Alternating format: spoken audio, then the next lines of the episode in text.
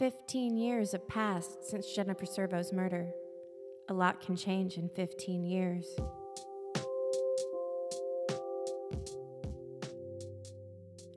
People grow up, they have kids of their own, their perspectives change. They end relationships, end friendships, and they start new relationships and new friendships.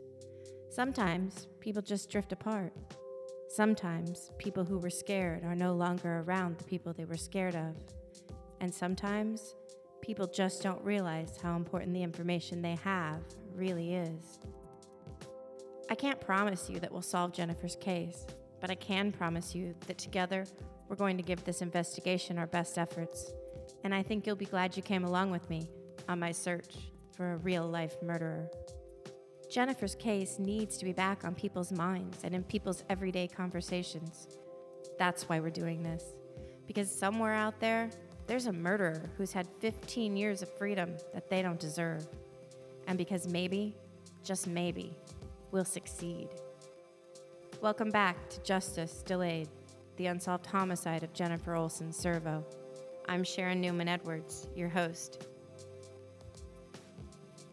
Today, we're going to go over what we know about the timeline. Along the way, we'll talk about the two main suspects police had back in 2002, and as far as we know, these are still the main suspects today. As promised, these are the suspects that Jennifer knew. This is episode 4 The Montana Boyfriend and the Abilene Colleague. Since there were two men vying for Jennifer's attention in the last two months of her life, to keep them straight, as you just heard, we're going to call them the Montana Boyfriend and the Abilene colleague. Here's a little bit of background about each one to get us started. Jennifer had met and begun dating the Montana boyfriend during those summer months in 2002, just before she received the job offer in Abilene, Texas.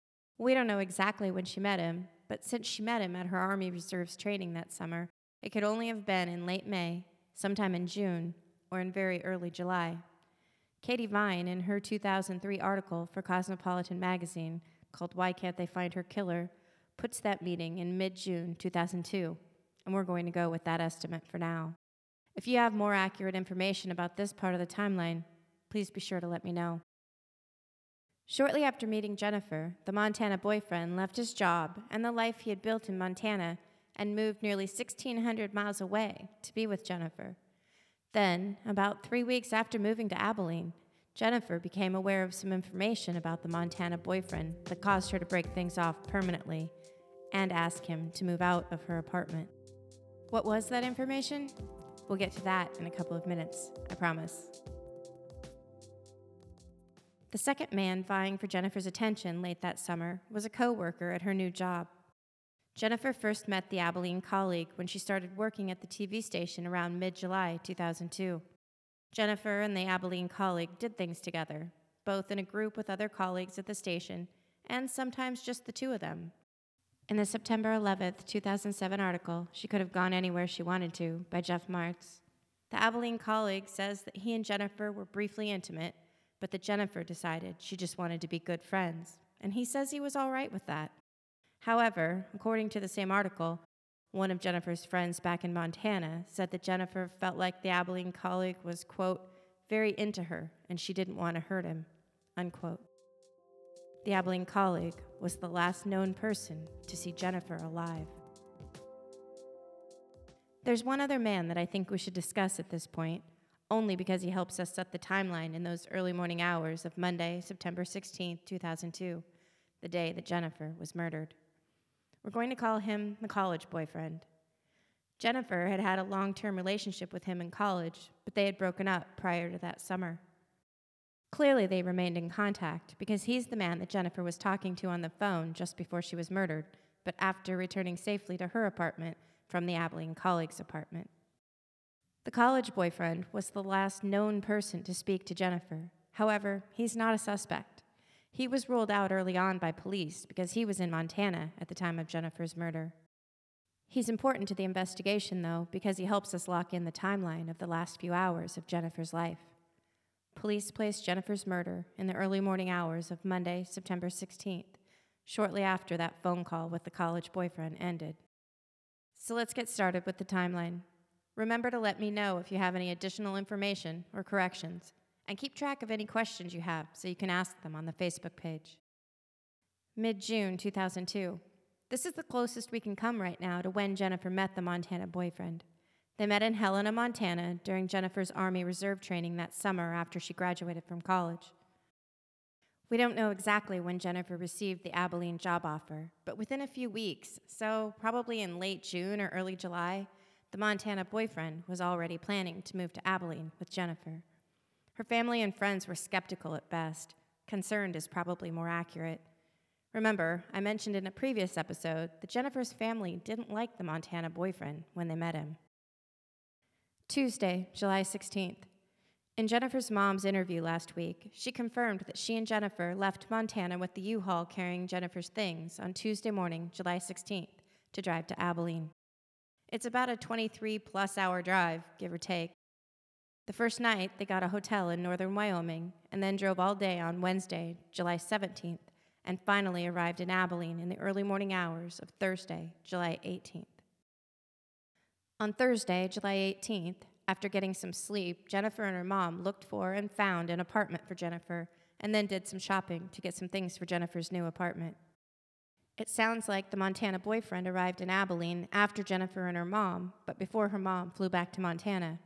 So that would mean he arrived either in the afternoon of Thursday, July 18th, sometime on Friday, July 19th, or in the early part of the day on Saturday, July 20th. He brought with him only the belongings that would fit in a rented vehicle and Jennifer's cat, Mr. Binks. The Montana boyfriend had sold his car before leaving Montana, so between them, Jennifer was the only one with a vehicle. And this was long before the days of Uber or Lyft though there were probably taxis and or bus service in Abilene at the time. On Saturday, July 20th, Jennifer and the Montana boyfriend took Jennifer's mom to the airport and she flew home. Two days later, on Monday, July 22nd, Jennifer started work at KRBC 9 TV station in Abilene. During those first few weeks in Abilene, Jennifer was making friends at the TV station and fitting in with a group of young news professionals her age. At the same time, Jennifer was telling friends that the Montana boyfriend was smothering her and that he would get jealous when she went out with her new friends. Jennifer didn't even introduce the Montana boyfriend to any of her new friends at the station. Not one. In fact, according to author Carlton Stowers in his book Girl in the Grave and Other True Crime Stories, a female friend and coworker of Jennifer's said later that Jennifer didn't talk about the Montana boyfriend very much and that even when they were still living together, Jennifer had seemed to make an effort to keep her new friends from meeting him.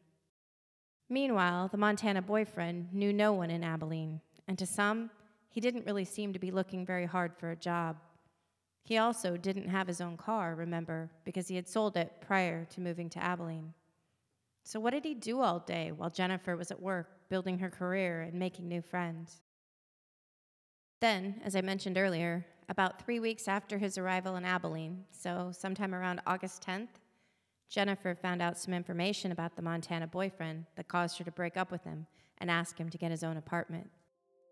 That information? The Montana boyfriend had been living with his fiance at the time that he met Jennifer, and he also had a child whom he had never told Jennifer about and whom he rarely saw by a different woman. I'm not quite sure the timing at this point, but the Montana boyfriend had either broken up with that fiance upon meeting Jennifer or upon moving to Abilene with her. By all accounts, Jennifer didn't know about the Montana boyfriend's former fiance, his living situation in Montana, or his child until they were living together in Abilene. Now, we don't know how quickly, but the Montana boyfriend does move out, and he gets an apartment very nearby, about 1.8 miles away to be exact. Why did he stay in Abilene when he didn't know anyone there other than Jennifer? I don't know. Reports are that he wasn't very close to his family, and he clearly seems to have burned some bridges in Montana. Maybe he just didn't have anything left to go back to.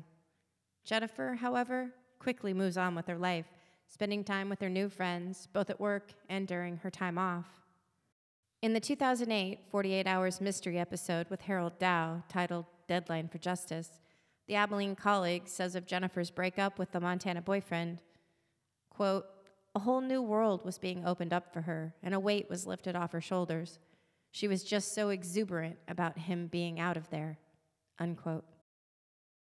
Now, we know that about a week after their breakup, so somewhere around August 17th, maybe, the Montana boyfriend asks Jennifer for a second chance.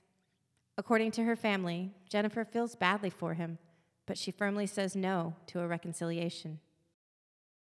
So the Montana boyfriend has moved out, but he's just down the street. His new apartment is less than five minutes away by car. I've driven it, it's close by. But why did he move so close by? Maybe it was because he and Jennifer had reportedly agreed to remain friends. Maybe it was because Jennifer was the only person he knew in Abilene. Maybe it was because he was still secretly hoping to reconcile with Jennifer. Or maybe it was just the cheapest place he could find. Maybe he had landed his new job before he moved out of Jennifer's apartment and he wanted to stay on that side of town because it put him closer to the manufacturing plant where the new job was. I don't know the order of these events yet, but somewhere in this several week time frame, the Montana boyfriend gets a job, gets his own apartment, and buys a car. Maybe once we know when these events happened and the order in which they happened, some of this will start to fall into place a little better. Now, it seems that sometime in August, Jennifer started dating the Abilene colleague, so we can only guess that it would be in mid to late August, after she'd ended things with the Montana boyfriend and after he'd already moved out. According to the Abilene colleague himself, Jennifer soon realized, though, that she didn't want a serious relationship, and according to the Martz article, she told the Abilene colleague that she just wanted to be, quote, close friends, unquote. As I mentioned earlier, the Abilene colleague says he was all right with that. In early September, Jennifer and the Abilene colleague took a day trip by themselves to Roswell, New Mexico. Roswell is about a 10 hour round trip from Abilene, so the two spent an entire day together between the drive and any sightseeing that they did. According to Stowers, the Abilene colleague says that on the drive back home, he asked Jennifer if she had been having any problems with her ex boyfriend, or as we call him, the Montana boyfriend. According to the Abilene colleague, Jennifer said no, but she added that she needed to get in touch with the Montana boyfriend soon and have him return the key to her apartment that he still had. We don't know if any contact was made or attempted by Jennifer around that time. For the record, according to the same source, the Montana boyfriend later claimed to police that he had returned Jennifer's key, quote, weeks earlier and hadn't spoken to her in some time, unquote. On Friday, September 13th, 2002, Jennifer's mom speaks to her by phone for the last time.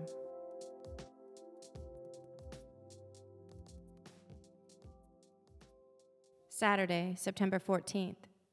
It's been reported by Katie Vine that on that Saturday before she was murdered, a female coworker asked Jennifer about the Montana boyfriend, and Jennifer said that she hadn't spoken to him in a while, adding that she needed to email him. Another report by Carlton Stowers is more specific and attributes Jennifer's need to email the Montana boyfriend to the fact that they had agreed to share the cost of a rented mailbox when they moved to Abilene, and the Montana boyfriend hadn't picked up his mail in a while. Police have never said whether or not this email was ever sent by Jennifer. According to Jeff Martz, Jennifer's friend from Montana also said she had talked to Jennifer the day before she was murdered, and Jennifer told her that she hadn't seen or heard from the Montana boyfriend in three weeks. So had Jennifer simply been telling multiple friends about needing to get in touch with the Montana boyfriend, now her ex boyfriend, because it was just one of those things that was on her mind that she needed to get taken care of? Or was she dreading it? And were her friends the ones bringing up the Montana boyfriend to Jennifer? Or was Jennifer bringing him up? That's another question we don't know the answer to yet. Sunday, September 15th. Sometime during the day, Jennifer's mom tries unsuccessfully to reach Jennifer by phone. Jennifer is working that day. She worked 10 hour shifts Thursdays through Sundays. That evening, Sunday, she worked the 10 o'clock p.m. news and then she would have the next three days off work.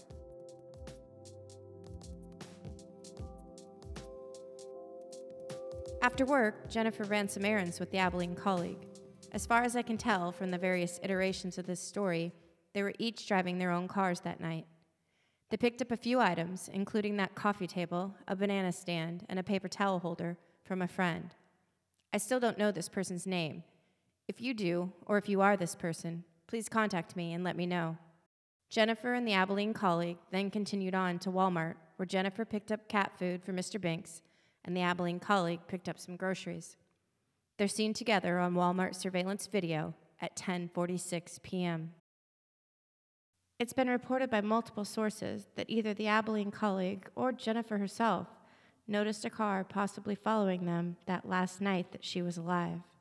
In one version of the story, told by author Carlton Stowers in his 2014 book, the Abilene colleague is the one who sees a car following them. This report says that as they left the parking lot of Walmart, the Abilene colleague, quote, had a fleeting impression that a dark, four door car was following them. He quickly dismissed his concern, however, and thought no more about it until he pulled into his apartment complex. As he stepped from his car to await Jennifer's arrival, he thought he saw the same car drive past, slow briefly, then speed away. Again, he chose to forget about it. Unquote. In this version, we don't hear about Jennifer's reaction to the Abilene colleague thinking they may have been followed that night, or even a definitive statement that he shared the information with Jennifer. However, Stowers does tell us that Jennifer had helped the Abilene colleague bring his groceries inside and that they had talked for a while and made plans to see a movie together the next evening. Stowers goes on to say that when Jennifer left the Abilene colleague's apartment after midnight, the Abilene colleague says that he insisted on walking Jennifer to her car, making light of it by saying, quote, If something happened to you between here and your car, nobody would ever forgive me, unquote. And then he kissed her and watched as she drove away.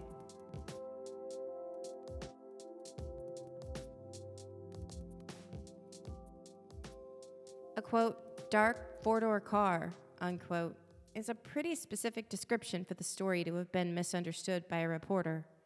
However, in another version of the story reported in the Martz article, Jennifer told the Abilene colleague that she had seen the same car twice that night and it was reported in that version that the Abilene colleague brushed it off by saying that she was just imagining things. The same report goes on to say that later that night, when she was leaving his apartment, Jennifer declined when the Abilene colleague offered to walk her to her car, but he insisted. Why, if Jennifer was the one who thought they were being followed, would she not have wanted the Abilene colleague to walk her to her car, even if it was parked within sight of his apartment? According to the Martz article, a close friend of Jennifer's from Montana echoed this sentiment, saying, This didn't sound like her friend. However, Martz goes on to say, the Abilene colleague, quote, says that's what happened and that her car was parked right at the bottom of the stairs to his apartment and that you could see her car from that vantage point, unquote. Now, I've been to the Abilene colleague's apartment complex, and you can't park at the bottom of the stairs to his apartment but you can park at the end of the sidewalk that leads away from those stairs. This may just be a slight change in wording by a reporter or a bit of a semantics error, but if Jennifer parked at the end of the sidewalk rather than the stairs, the Abilene colleague could have watched her from just outside his second floor front door, although, depending on exactly where she was parked, he may have had to lean over his railing to the right to be able to see her get into her car safely. The Abilene colleague could also have easily seen Jennifer walk to her car if he had walked to the bottom of his stairs and turned around 180 degrees. It's probably 20 or so feet from the bottom of his stairs to that first parking spot, if that's where Jennifer was parked that night. Something that's always bothered me, though, is why did Jennifer even go over to the Abilene colleague's apartment that night? I mean, I know the story is that Jennifer helped the Abilene colleague carry the groceries he bought at Walmart up to his second floor walk up apartment. But how many bags of groceries could this single guy have had that night? And remember, Jennifer also lived in a second floor walk up apartment. At the very least, she had a coffee table, a banana stand, a paper towel holder, some cat food, and maybe even her purse in her car that night. So, why did Jennifer go to the Abilene colleague's apartment and help him take his things inside? Why didn't he go with her to her apartment and help her take that coffee table up the stairs in the dark? We know now that Jennifer only brought in the cat food, her cell phone, and her keys that night, and possibly her purse, which was missing along with her cell phone and her keys after her murder. But perhaps the most troubling aspect of this story is that according to the Martz article, the Abilene colleague didn't tell the police that either he or Jennifer discussed that they thought they were being followed on that last night of her life until several days after she had been found brutally murdered. Did it even happen? given the fact that she never mentioned it to the college boyfriend she spoke to on the phone just hours later? Or was there another reason she might not have mentioned that she might have been followed only hours before? Keep in mind, as I mentioned a few moments ago, Jennifer's longtime friend who said that if Jennifer had thought she or they were being followed that night, that it didn't sound like the Jennifer she knew to turn down an offer to be walked to her car. In fact, upon hearing the story, this friend was quoted by Jeff Martz as saying, And to me, that was not the truth, if it was the same Jen that we knew. So I've been to Jennifer's apartment complex too. Jennifer's apartment, as I said, was on the second floor, and the stairs and walkway leading to her front door were open to the wind, the weather, and the public. So picture it for a moment.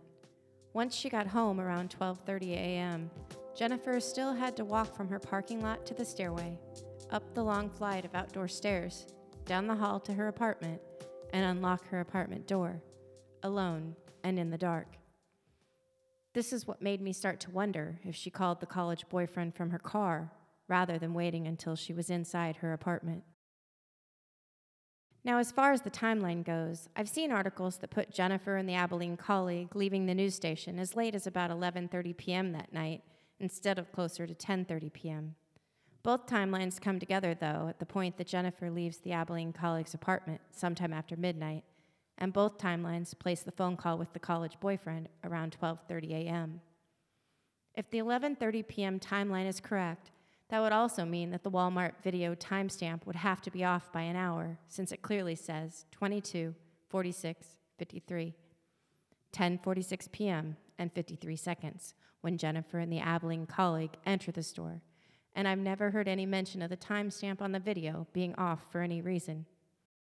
If you have any information that can help clear up this discrepancy in the timeline, or you can verify when the late news aired on KRBC 9 in Abilene in September 2002, be sure to contact me. So, back to our timeline.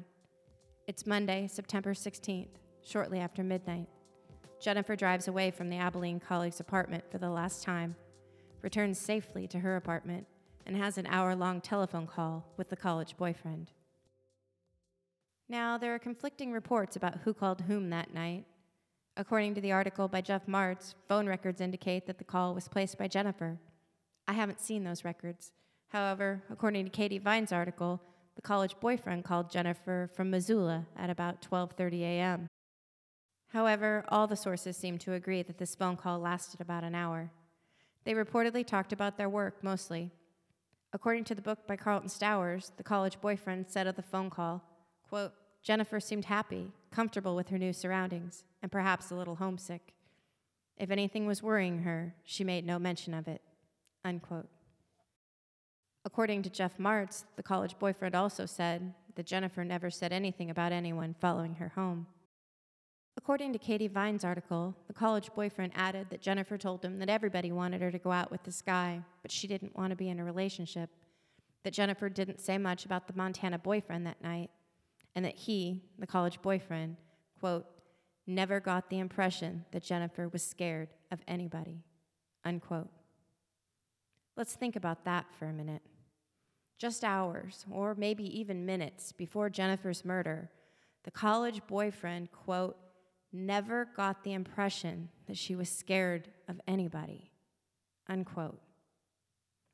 Not scared of a stalker, not scared of the Montana boyfriend, and not scared of a car possibly following her earlier that night? If Jennifer and the Abilene colleague had thought they had been followed earlier or if the Abilene colleague had said something to Jennifer about seeing a quote, dark four door car, unquote, following them, why wouldn't Jennifer have mentioned it on the phone when it had happened just a few hours prior to that phone call? Not even just in passing? Like, hey, this weird thing happened tonight? And why did Jennifer try to refuse when the Abilene colleague wanted to walk her to her car that night if she thought someone had been following them earlier in the evening? So many questions, and no way to know now exactly what Jennifer was thinking that night. And would any of these answers point to her killer anyway? So I don't think we know for sure yet if Jennifer was actually in her apartment when that call to the college boyfriend began. Maybe the police do. Maybe the college boyfriend has some insight. But Jennifer was talking on her cell phone, so she could have been in her car or walking from the parking lot to her apartment when it began. Was she nervous that night about walking from the parking lot to her apartment in the dark? We just don't know. You'll remember from episode two that Jennifer was known by her family, her friends, and her colleagues to be a safety conscious person. We know that one of the first things Jennifer did upon arriving in Abilene was to rent a mailbox that very first day, according to her mom, because she didn't want her mail coming to her apartment address. Jennifer didn't take unnecessary chances. She was proactive about protecting herself. At least one friend and coworker has said that she's sure Jennifer wouldn't have opened her door to a stranger. According to the article by Jeff Martz, the same coworker also said that Jennifer had shown her an article about newscasters who had been stalked just the week before her death. Jennifer was very aware of her own safety, and she took it seriously. Even so, sometime after about 1:30 in the morning of Monday, September 16, 2002, someone attacked Jennifer in her apartment after she had made it home safely from the Abilene colleague's apartment. Someone brutally beat her with a blunt object and strangled her to death. Was this person already in her apartment when she arrived home, or did she let them in? Either way, it was almost certainly someone Jennifer knew and trusted. So, why wasn't Jennifer found for nearly two days?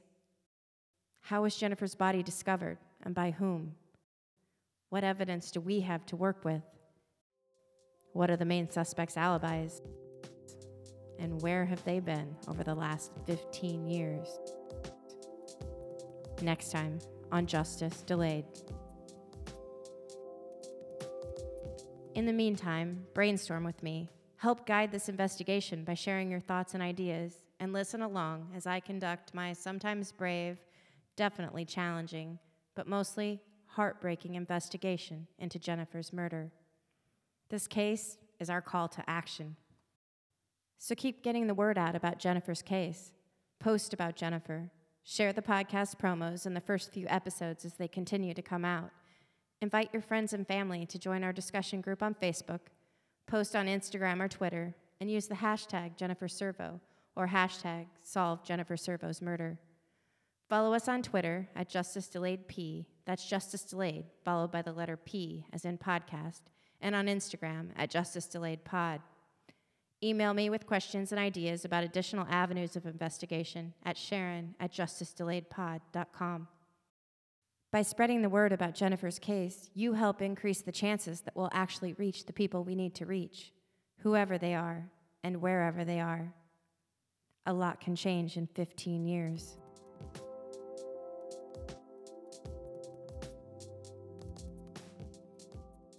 Remember, if you know anything about Jennifer's case, or if you just think you might, contact me. I will get back to you. It can be anonymous if it needs to be. If you were even a peripheral part of this case and you want your story told, contact me, even if you think it's insignificant. Every piece of information helps, especially now. If you know someone who was part of this case, let them know about the podcast and encourage them to contact me and tell their story. You can call my dedicated voicemail line at 210 836 8680, or you can contact me any of the other ways noted in this episode. If you have a tip about this case, contact the Abilene Police Department at 325 673 8331 or Crime Stoppers at 325 676 TIPS. You can also find those phone numbers on our website at justicedelayedpod.com. Or if you're uncomfortable contacting either one of those agencies, contact me and I'll help get your information to the right people. If you like this episode, and please be generous as we continue to find our footing, go over to iTunes and give us a five star rating. If you didn't like it so much, I strongly encourage you to wait just a little bit longer. Be sure to subscribe to our feed if you haven't already, so you'll get our latest episodes as soon as they drop. And write a review too, but only if you like us a lot. If you post a five star review, I'll give you a shout out on next week's episode. Speaking of shout outs, we have a few new five star reviews. A very special thanks to CJH JLS. Your support and participation means so much to me. And thanks also to the Swag Queen and Sarah G72 for your encouragement and kind words. I want to sincerely thank everyone who has taken the time to show their support for the podcast and for Jennifer and her family. Right now, we're on iTunes, Stitcher, Overcast, Libsyn, and there are links to our episodes at the bottom of my justicedelayedpod.com website. If you have a favorite place to listen to your podcasts, let me know, and I'll put it at the top of our list to add. New episodes drop on Thursdays. Join me as I actively search for justice in the form of a murderer.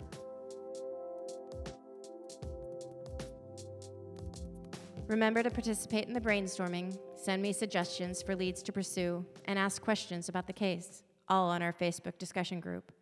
Or just follow along as I try not to get into too much trouble in my pursuit of justice. So don't forget to join me next Thursday for more about the unsolved homicide of Jennifer Olson Servo.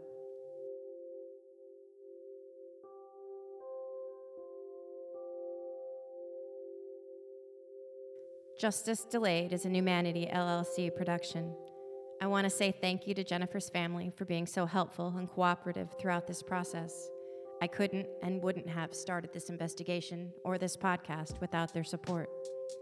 All music for this episode is provided by Lee Rosevere. You can find his music at happypuppyrecords.ca. Our logo was created by Caitlin Spencer. My editor, web designer, and all around tech expert is none other than my husband, David Edwards. My sources for this episode are detailed in the show notes, as they were last week. Our success depends on your participation, so remember to send in any leads you think I should pursue or any questions you have about the case. This is Sharon, and I'll be back.